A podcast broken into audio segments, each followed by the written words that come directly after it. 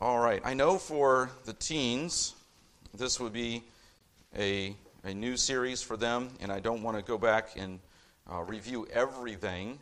And uh, I, at the same time, I do want to hit the, the main uh, words that we've been looking at.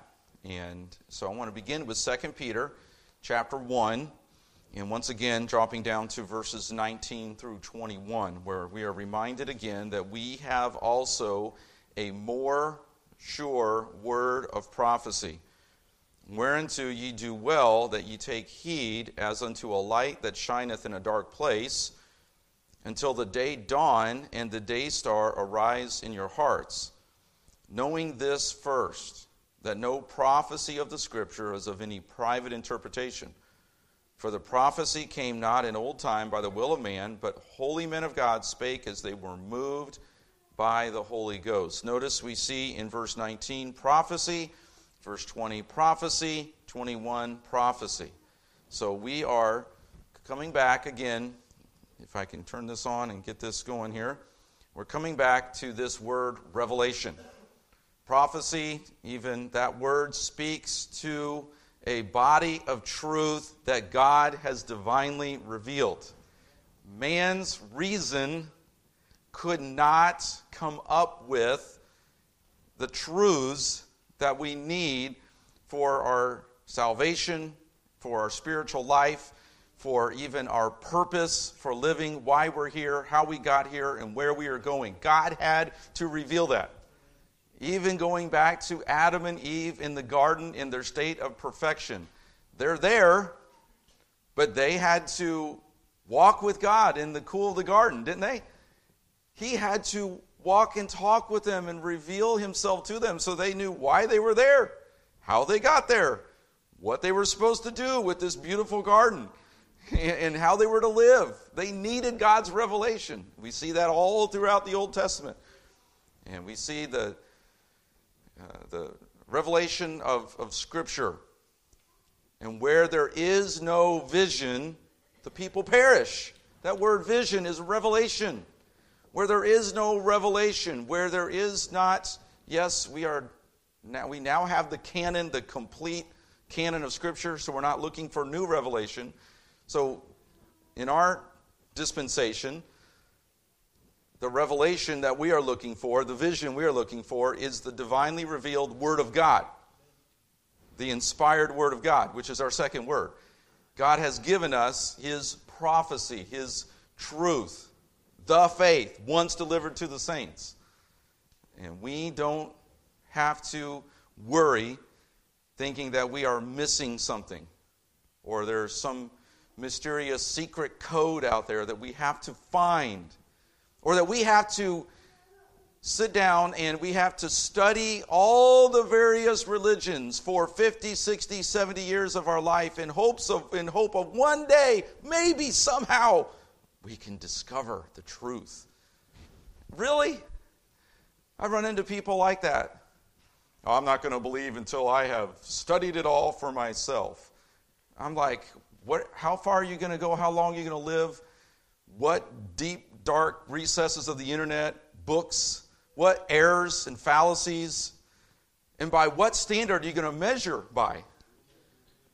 When God has already revealed His Word, very clearly and plainly.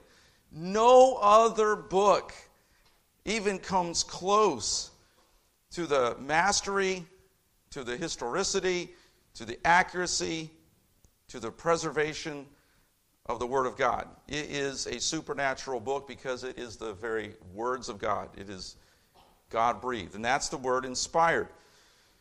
Revelation, God making himself known to man. Inspiration, God's method for delivering his word to man. And that's what we just read in 2 Peter 1 19 through 21. For the prophecy came not in old time by the will of man, but holy men of God spake as they were moved by the Holy Ghost, the Holy Spirit.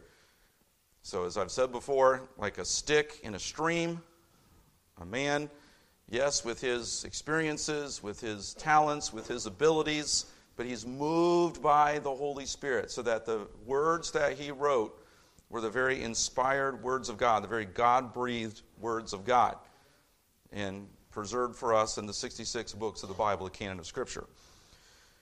So then, preservation. How do we get the Bible in the form that we have it now, the written form? Again, I have probably 10, 12 Bibles at home. And then I have all kinds of Bibles on two or three different Bible softwares that I use. And then there's the app on my phone, uh, more than one app on my phone. We have so much access to the Word of God. I've used the illustration several times, but we support a missionary, Dr. Kim, who just recently finished a translation from the original languages into the dialect for a people in Myanmar, Burma, who never had the Bible in written form. As, the, as Mike Schrock mentioned, in, even in the early days of the New Testament, uh, Evangelist Schrock talked about in the, the synagogue in the first century, it was not unusual for people to not have a copy of the scriptures. They would go to the synagogue where it was carefully kept and it would be pulled off and read, as he described uh, in, in a unique Schrockian kind of way. uh, in, a very, in a very unique way, he was able to paint that picture for us and uh, talked about uh, how Jesus read from the Isaiah scroll. And uh, he, he, he stated so well about how many people wouldn't have a copy of the scriptures. They would go to the synagogue to hear it read. So God has preserved his word. God promised he would, and God has faithfully protected his word so that we have the preserved word of God before us today. So then that brings us to translation. Okay, this is where, honestly, where most of the controversy begins. And I don't want to, again, I don't want to be taken the wrong way. I'm not in any way, shape, or form trying to cast any doubt on the inspiration and the authority of Scripture. I believe wholeheartedly, firmly in the inspired, infallible Word of God. I am in no way, shape, or form trying to introduce anything unorthodox or to create any kind of doubt on the preservation, the revelation, inspiration, and preservation of God's Word. Nor am I trying to shift the church's official position into some liberal neo orthodoxy type of position. I'm not trying to do that. But I am very burdened because when I read or when I hear 13% of eighth graders pass a U.S. history and civics exam in the most recent statistics. 13% among eighth graders, the NAEP, they came to our school in Indianapolis and did a couple of tests on, the, uh, on our fourth graders. Uh, fascinating. I, I, had a really good opportunity to, to, to sit down with the, the lady who, who brought the NAEP to, the, to our school. Uh, no compromise or anything. It just was a very educational experience for me in learning how they did that process. But anyway, in this NAEP test, which is a very, very good standardized test, on basic history, U.S. history, and civics, only 13% of eighth grade students passed. Isn't that incredible? So I say that why? Because I think that sometimes in our Bible believing churches, we would probably score in that same range when it comes to church history in our knowledge of how God preserved His Word for us. I, am not saying, I'm not trying to, we are a well taught people. You are a well taught people. You know the Word of God, you believe firmly in the Word of God, and we are a Bible preaching church and we stand for the authority of the Word of God. But how many of us really truly understand church history, the saints that went before us, and how God preserved His Word for us today? And it, it concerns me because we have then a, another generation and another generation coming up, and they have no idea how our church, Berean Baptist Church, is tied to Acts chapter 2 and the history of the church and the preservation of God's word so that when we preach from the Bible and teach from the Bible and memorize from the Bible, we're not just holding a book that is full of man made traditions that got passed along and a bunch of old people decided they didn't want to give up the old relic of the old age and hang on to this dusty old book because they didn't want to change. Is that why we teach and preach the Bible? Because we're just a bunch of old fogies who didn't want to give up the past? and want to just sit there and hang on to some old dusty relic. No. We continue to preach and teach the Bible because this is God's inspired, authoritative word that is relevant for the 21st century, just like it was in the days of the Garden of Eden when God walked and talked with Adam and Eve. We have the preserved, inspired, infallible Word of God before us. So we need to know our history. I know I'm a history buff, and I'm a little weird. And I know that um, I get a little OC about history sometimes and, and geography. Kind of drive, I think, my, my wife crazy or my kids crazy um, sometimes because I want to know how we got where we got, even if there's GPS. I still want to know, you know, how we got there. I want to know how did this happen, the history of this and the history of that. But we need to know church history.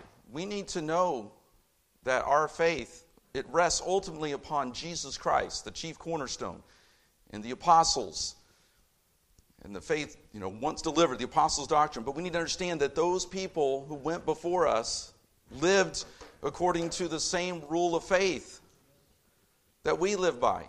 So this is not some dusty old book that a bunch of old fogies have hung on to because we're afraid of changing with the times. That's what the liberal 21st century progressive progressive Christians and progressive politics wants us to think about the Bible. They want us to think that this is out of touch, this is old, and it doesn't speak to us today. That there are newer, better ideas out there. And we have got to be careful because it has creeped into the church, even in good churches that are now buying into progressive theology and they begin to adopt worldly standards and accept worldly doctrines and before long, the church ceases to be the church and is no longer preaching the whole counsel of God. So when we get to this word translation, again, I want us to be careful, and I don't want it. I don't want to come across the wrong way. I want us to be understanding that God has faithfully preserved His word. But that does mean that God has communicated God's word into languages from the original languages. And what are those three that God used to record? In what languages? What three languages did God record his word? Hebrew, Greek, and Aramaic. Okay? So the only the only inspired documents are the original, what we call autographs, those original documents. Okay? But there have been copies of copies of copies through the years, faithfully, carefully preserved. And some of those have had to be translated, obviously, because we don't carry around a Greek Bible, a Hebrew and Aramaic Bible. Um, I, I, I could be wrong. Maybe, maybe Earl does. Earl may still carry around his Greek New Testament. Read from your Greek New Testament. No. Okay. Jerry Vector, he reads from his Hebrew. Just picking on a couple of you. But we don't carry around the Hebrew Bible. I had professors in college carried around their Hebrew or their, or their Greek text. So we carry around a translation that has been carefully preserved and translated, but it's a copy of a copy of a copy. It's a translation of a copy, all right? So again, I know this is background, this is review. So then that leads to interpretation, correctly, correctly understanding what God has said. Lord willing, the next uh, two to three weeks we'll deal with more matters of interpretation and then application, which in some ways, I know translation is probably the most controversial, but I would say application can be the most difficult. Because when it comes down to rightly I know we're supposed to rightly divide the word of truth, but then that involves the right application of the word of truth. And that's where I think sometimes it's the hardest because we don't want to obey what God clearly says. We don't want to apply God's principles. We want to make ourselves an exemption. And uh, we'll say it, it, it applies to everybody else, but not to me, things like that. So, those are the six. If we want to add illumination as the seventh word, uh, those are the words that we have been looking at. And again, we've been spending a lot of time on this word translation. Any questions or comments so far? Yes, Derek. Correct. The original autographs are gone. Exactly. But we have faithful copies. What's that? Yeah, it is okay. Right. And if we had an original autograph, I have a feeling that Catholic Church would have built a cathedral and made some shrine, right? yes, Earl.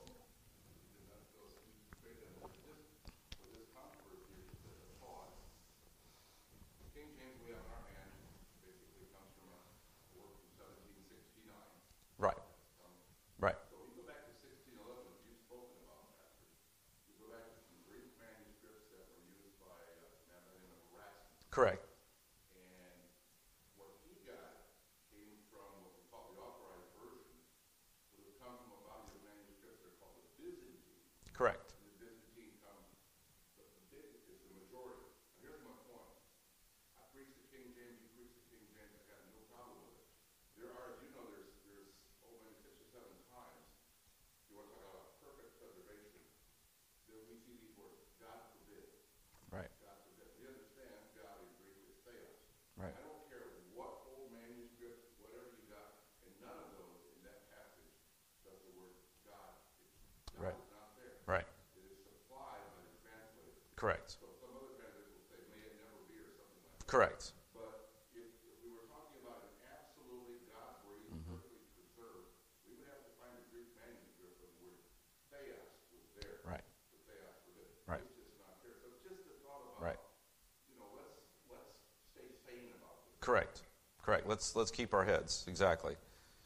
So that comes down to translation philosophy, dynamic and, and informal. Dynamic is less formal, less literal, more interpretive, and sometimes lends itself to paraphrasing. Formal equivalency is literal, word for word text and syntax. Syntax basically has to do with word order and that kind of thing. All translations use both.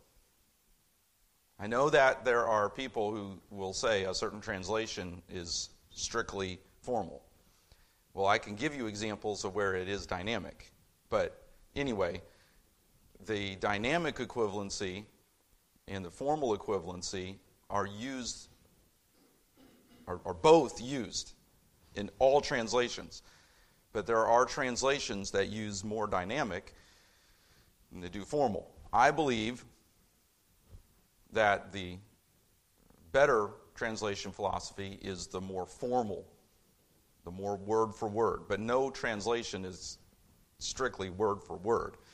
I used the example of Clayton Livingood when he was here. He, he left for Spain, and he has a Spanish Bible, and he showed me his Bible, and I think it had English and it had Spanish side by side.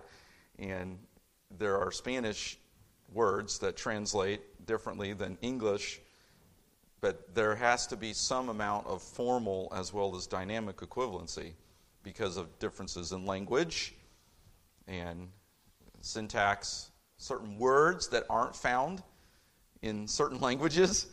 So, the Bible, for instance, the, the, the Greek word for love, there's four, three of them are used in our Bible. But how do we translate love in, in the Bible? Charity or love? But there are at least three. And you know, I think in classical Greek or in uh, the Greek language as a whole, there are four words for love. So just some things to, to keep in mind. So then we get into textual criticism. That's a scary, it's a scary word, scary term. But the general definition for textual criticism is simply the study of the text of scriptures. Lower criticism involves analyzing the manuscripts. We would consider that the, the, the work of scholars, the work of experts, all right? But there's higher criticism, criticism, which is the form of the text and what tells us about the process of writing and transmission of text, and it can become subjective. Okay? So, capital H, capital C, higher criticism is extremely dangerous. German rationalists who went and they took apart the Bible in the 1800s. Anyway, that's another part of history. I'm not talking about capital H, capital C higher criticism. But that higher criticism is potentially dangerous when not coming from a worldview, a view of the Bible as the inspired, authoritative, infallible Word of God. So the German rationalists, other higher critics, the Jesus Seminar, other so called scholars. I mean, I was doing a Bible study on the Purdue campus, and one of our uh, one of the, the, the, people that was there, one of the students that was there, said he was in a class at Purdue where the professor claimed to be a Christian, and she was literally dismantling the Bible in saying Genesis was written by multi, you know different groups of people over time, and Daniel, and he was, and so I was handing him some material to, to help him, and and uh, he was he was facing it right there in the classroom, and having to write papers and do reports and take tests, and he was dealing with a supposed Christian who denied the inspired, infallible, authoritative Word of God. Um, so that's a, the dangerous side of, of higher criticism, okay? So those are some terms. This is what Earl just alluded to, okay? There are technically three manuscript families. The majority text is just a, another way of understanding the majority of manuscripts fall into certain manuscript family lines. All right? So, Western. The Western family of manuscripts, compiled by Lucian, third century. He's gathering manuscripts and he is noticing the particular uh, characteristics of those manuscripts. He noticed, or in this Western family, there are more scribal paraphrases and additions. Not that the scribes were trying to add to the Word of God, but as they were compiling the Greek manuscripts, they were making marginal notes and clarifying. Okay? And then there was the Byzantine, which is 95% of manuscripts, likely copied from the Alexandrian manuscripts and polished carefully by scribes. That doesn't mean they're adding to or changing the Word of God. These are people who were carefully preserving the Word of God copying the manuscripts. But let me give you an example. If I were to hand out, let me say there's 75 people in this room. If I were to hand out 75 pieces of paper and I were to stand up here and start reading from a text, and you all had to copy, and I wrote, and I, I said, In the beginning was the Word. Pause. And you all are writing, In the beginning was the Word. And then I went on, and the Word was with God. The Word was God. The Word was God. Same as in the beginning with God. You do that for 20 minutes, 30 minutes, several hours with an inkwell on parchment, papyrus, animal skins. What, what do you think is going to happen? Now, Vern, or, uh, Vern and Chris, I'm sorry, Chris, pardon me, Vern. Chris's handwriting is incredible. I mean, wow. I mean, she can she might get it all right. She might be perfect, okay?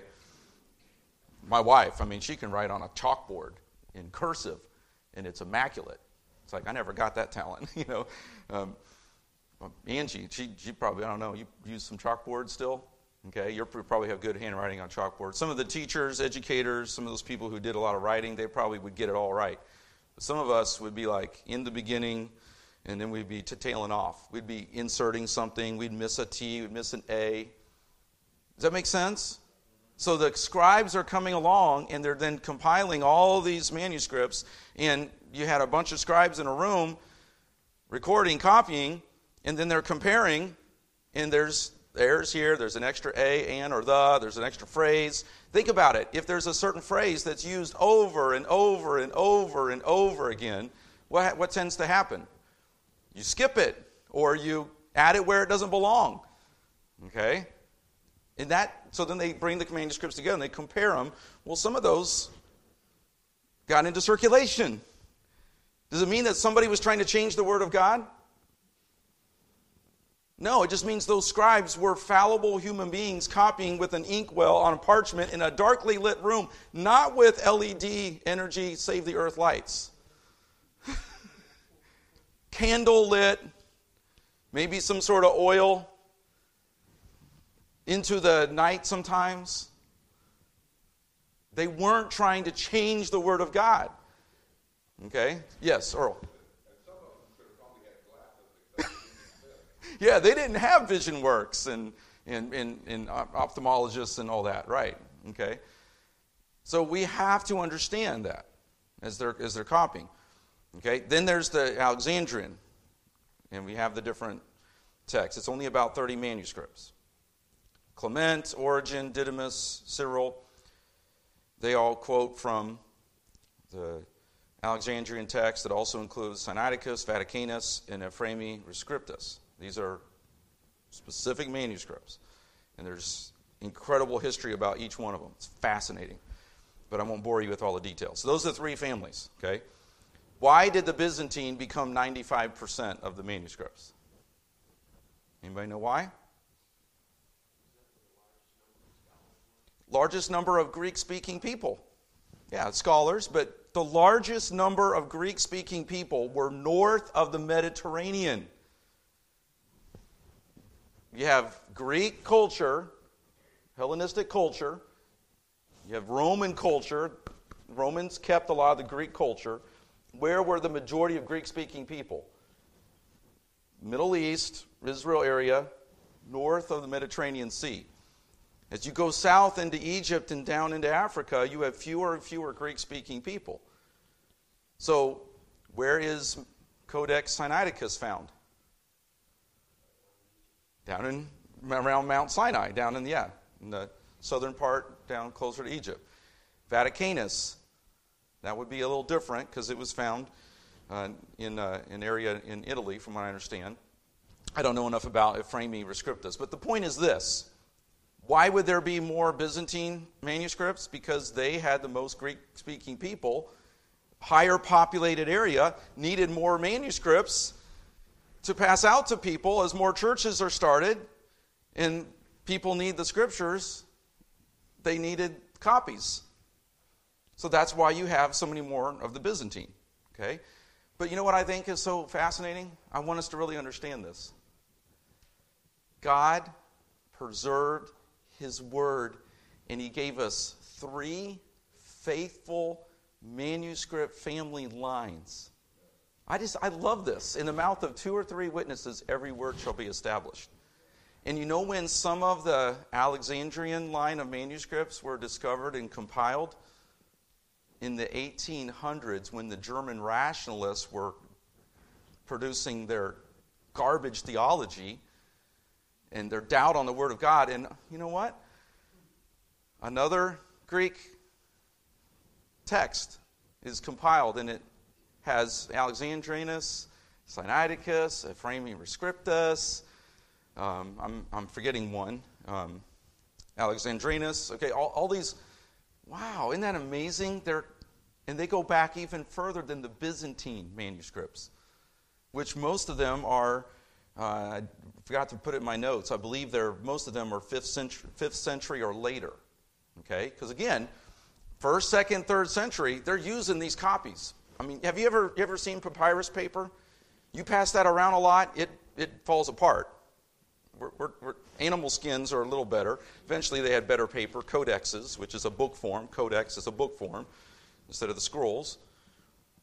But you have all these people using these papyrus manuscripts. Eventually, they go away. So the oldest Byzantine manuscripts, I believe, only go back to around the fifth century, whereas the the uh, Alexandrian go back even, I think, some as early as uh, the the first century or second century. I forget.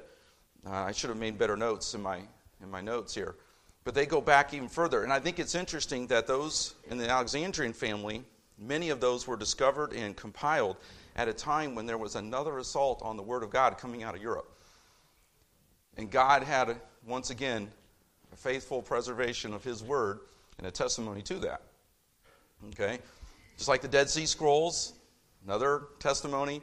And again, we're talking close to 6,000 manuscripts of the New Testament alone. No other book has that kind of testimony. I keep using the illustration of Homer in the Iliad and the Odyssey, boring books that I don't know if you'd ever want to read. I'm sorry. For all of you literature lovers, go ahead, read your Iliad and your Odyssey. That's fine. They're, they're, they're beneficial. Uh, I never found them interesting. But anyway, the Iliad and the Odyssey don't have that kind of manuscript evidence. And I think the closest copies are several centuries removed from Homer's original, but we don't doubt that Homer wrote the Iliad and the Odyssey. The Bible has thousands of more manuscripts earlier in three family lines. It's incredible the testimony to the preservation of God's Word. Now, I said a lot there. Earl, you had something you were going to say, or maybe I. No. Any, any other comments or questions so far? Okay. So, I used this a couple weeks ago to help us. And again, this is um, part of our, our theme this year in our confidence in the Scriptures. But this is our statement in, in our church constitution, our statement of faith.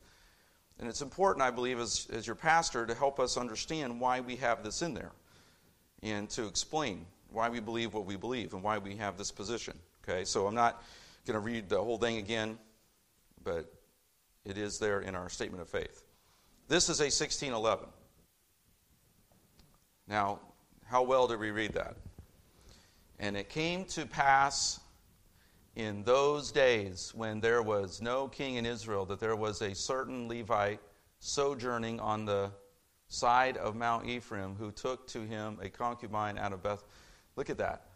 We don't use the 1611 King James, do we? We use the 1769. And we don't read um, in, in that kind of script anymore. So it has been changed, okay, by translators. Faithful translators who love the Word of God and believe in the inspired, preserved Word of God. But they had to change the King James 1611. And notice over here, what do we see over here? Commentary, marginal notes. Okay? So they were under they were adding not adding to the Word of God, but they were adding clarifications. Hebrew terms, giving explanation. Okay? So,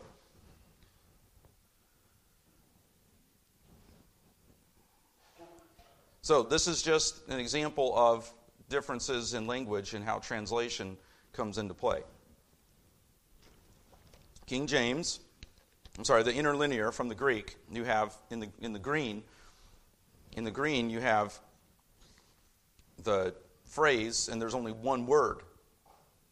So the translator had to add a word or two to help make the translation make sense because it wasn't a perfect word for word. For instance, we have seen as one Greek word, we have looked upon as one Greek word.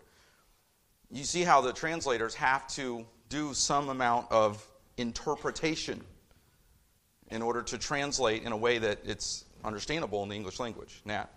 So the word for word up on that where it's highlighted would be the beginning we have heard, we have seen, we have looked upon, okay, handle. That would be word for word. Word for word would be has and apo arche has. That would just be the green in English.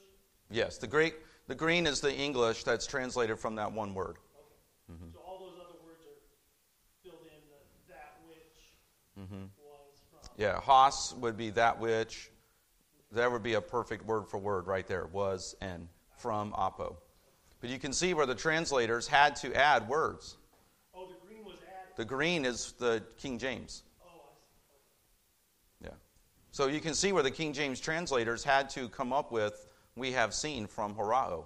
So they're looking at the word horaho and they're saying, hmm, what's the best way to translate that? That's a lot of work. That takes a lot of scholarly understanding of the languages. So when the Passion Translation comes out and it's one guy who doesn't even know the original languages, it's a garbage translation. The Passion Translation is a garbage translation. It's one guy who doesn't even know the original languages who wants to add his interpretation to the Bible. It's wrong. Here's scholars who understand the original languages, and they're having to determine horao. The best way to translate it is we have seen. Theaomai, we have looked upon. I have watched a video of a committee of translators debating how to translate one word. What is the best word for this translation? And they're God fearing men who love the Bible and believe in the inspired Word of God, and they're wanting to be the most accurate. in translating from the original language. It was a fascinating thing to, to, to see. Okay, so then we see in the New King James, or that's the King James without the interlinear. This is the New King James, which basically is the New King James is translated from the TR. It just takes out the these and the thous, modernizes the language a little bit. You can see the NIV starts to begin a little bit more of that dynamic equivalency, a little bit less formal. NASB is more literal. And then the message, you can see a lot more of a paraphrase, an interpretation added in. Okay? All right, so this is from the preface to the King James. Okay, I have two slides here on the preface to the King James. This is not the whole preface. I'm sorry for the older English.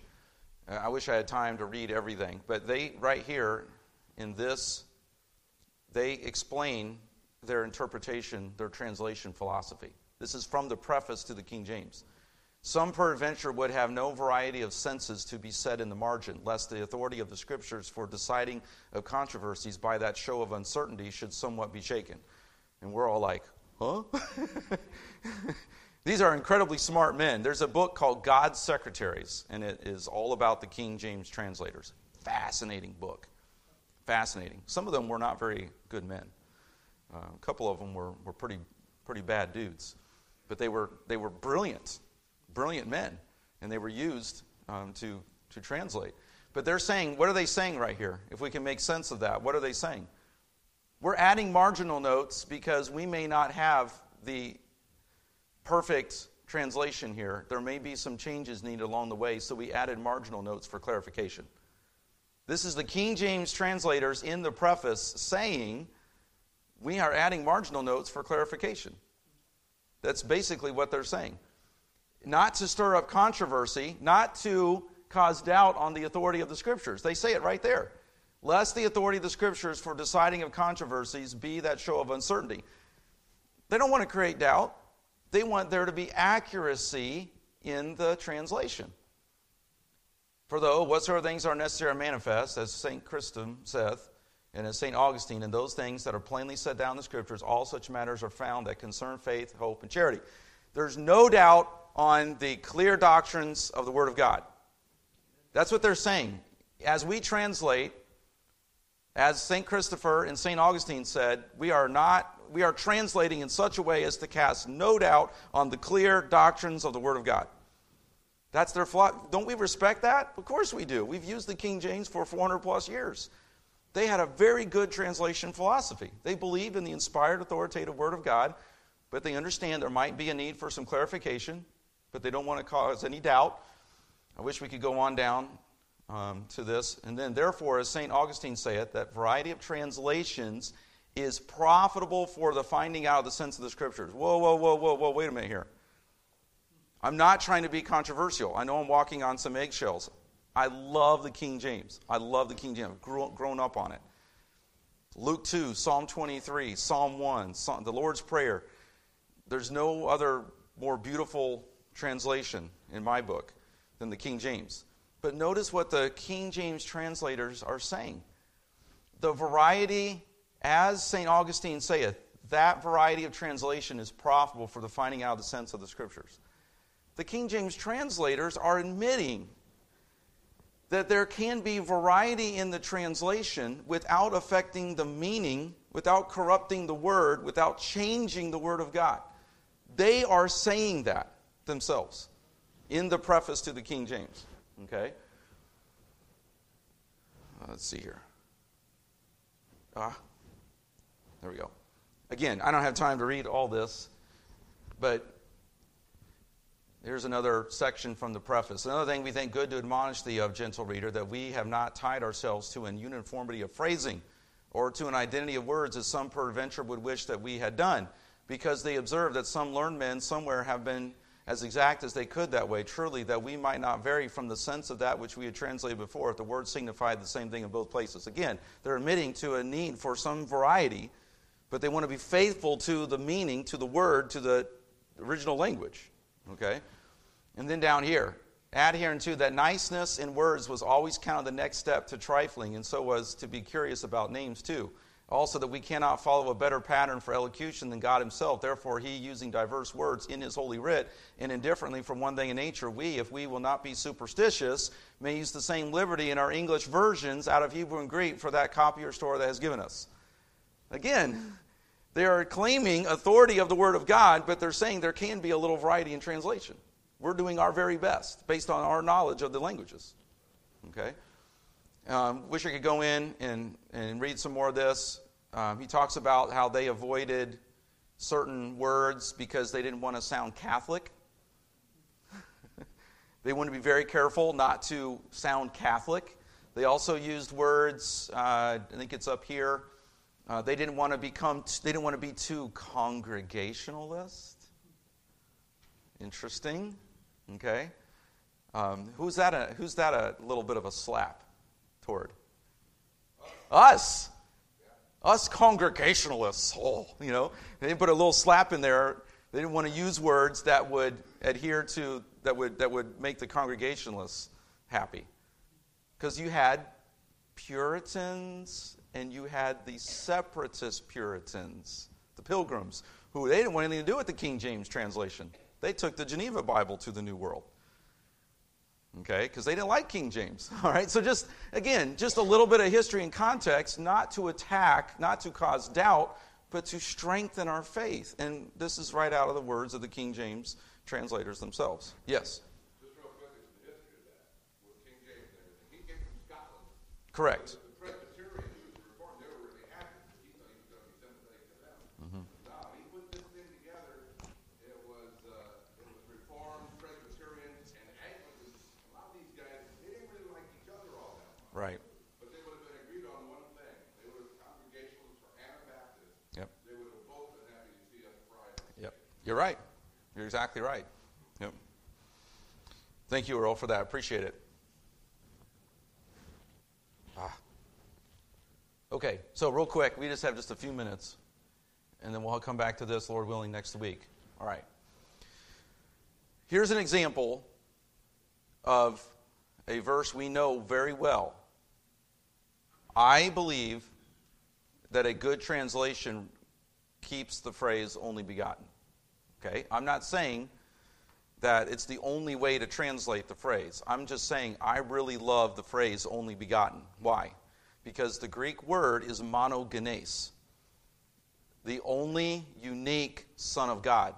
There's only one Son of God, and he's unique. Why? Why is he unique? He's God, he's the God man.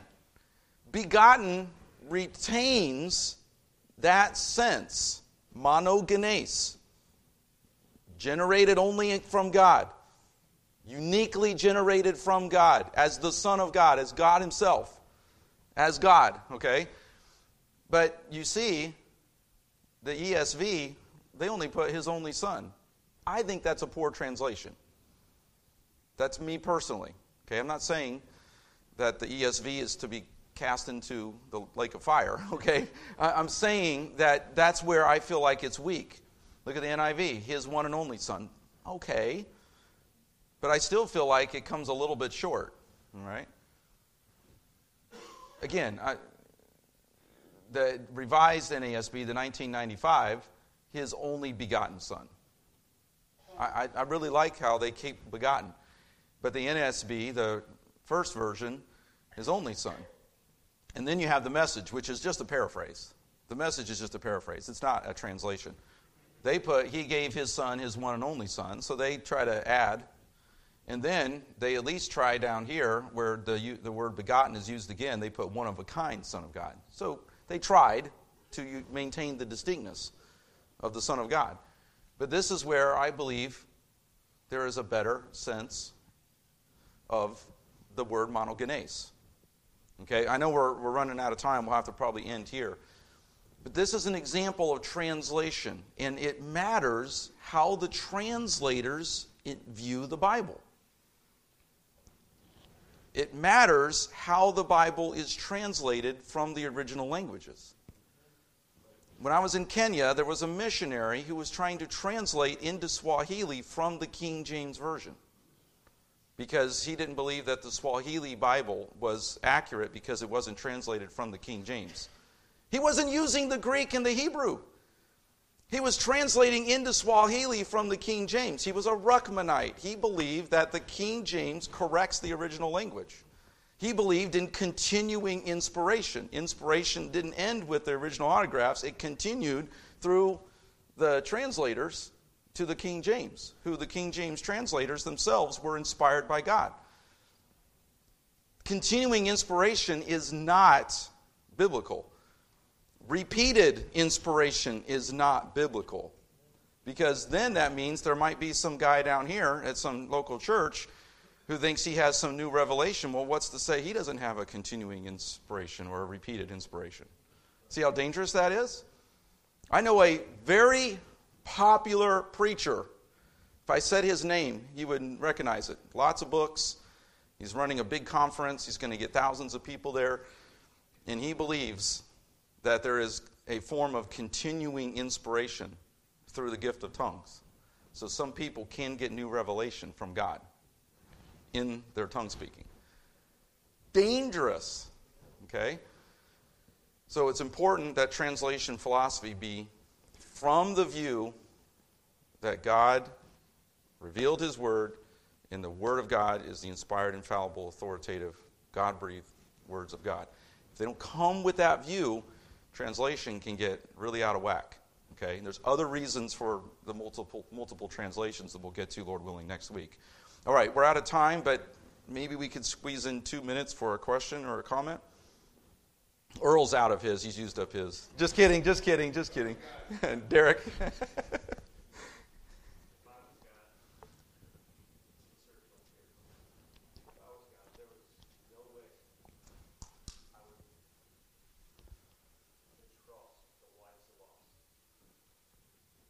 right, right, right. I'm glad you're not God. We'd be in a lot of trouble. no offense, Derek, but. right. Yeah. Right. Right.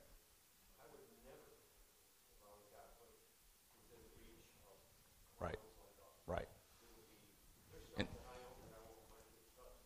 yeah. Right. Right. Exactly. And if God promised to preserve his word, then he did that. He kept his promise. Otherwise, he's not God. Yeah. Yeah. Great great comment. All right. So we'll have uh, Ray, if you don't mind, if you don't mind closing us in prayer, and uh, then we'll get ready for the service. Father, thank you for your truth. We thank you that you've not kept us in the dark as to what your will is for us. You've given us 66 books to tell us about you and tell us uh, how we are to live. We thank you for the opportunity that we can uh, be reminded of of these truths. Thank you for uh, Pastor and his study and his willingness to uh, speak of things that sometimes are uh, uh, not easily understood, but uh, we have the opportunity to to learn from that. Help us to be uh, of your and reviewing these notes as well as our own. Thank you for just the love of the body and for everyone who's here today. Just ask that uh, we would learn what you have for us today, uh, that we need to be applying each individual in our lives. In Jesus' name I pray. Amen. Amen.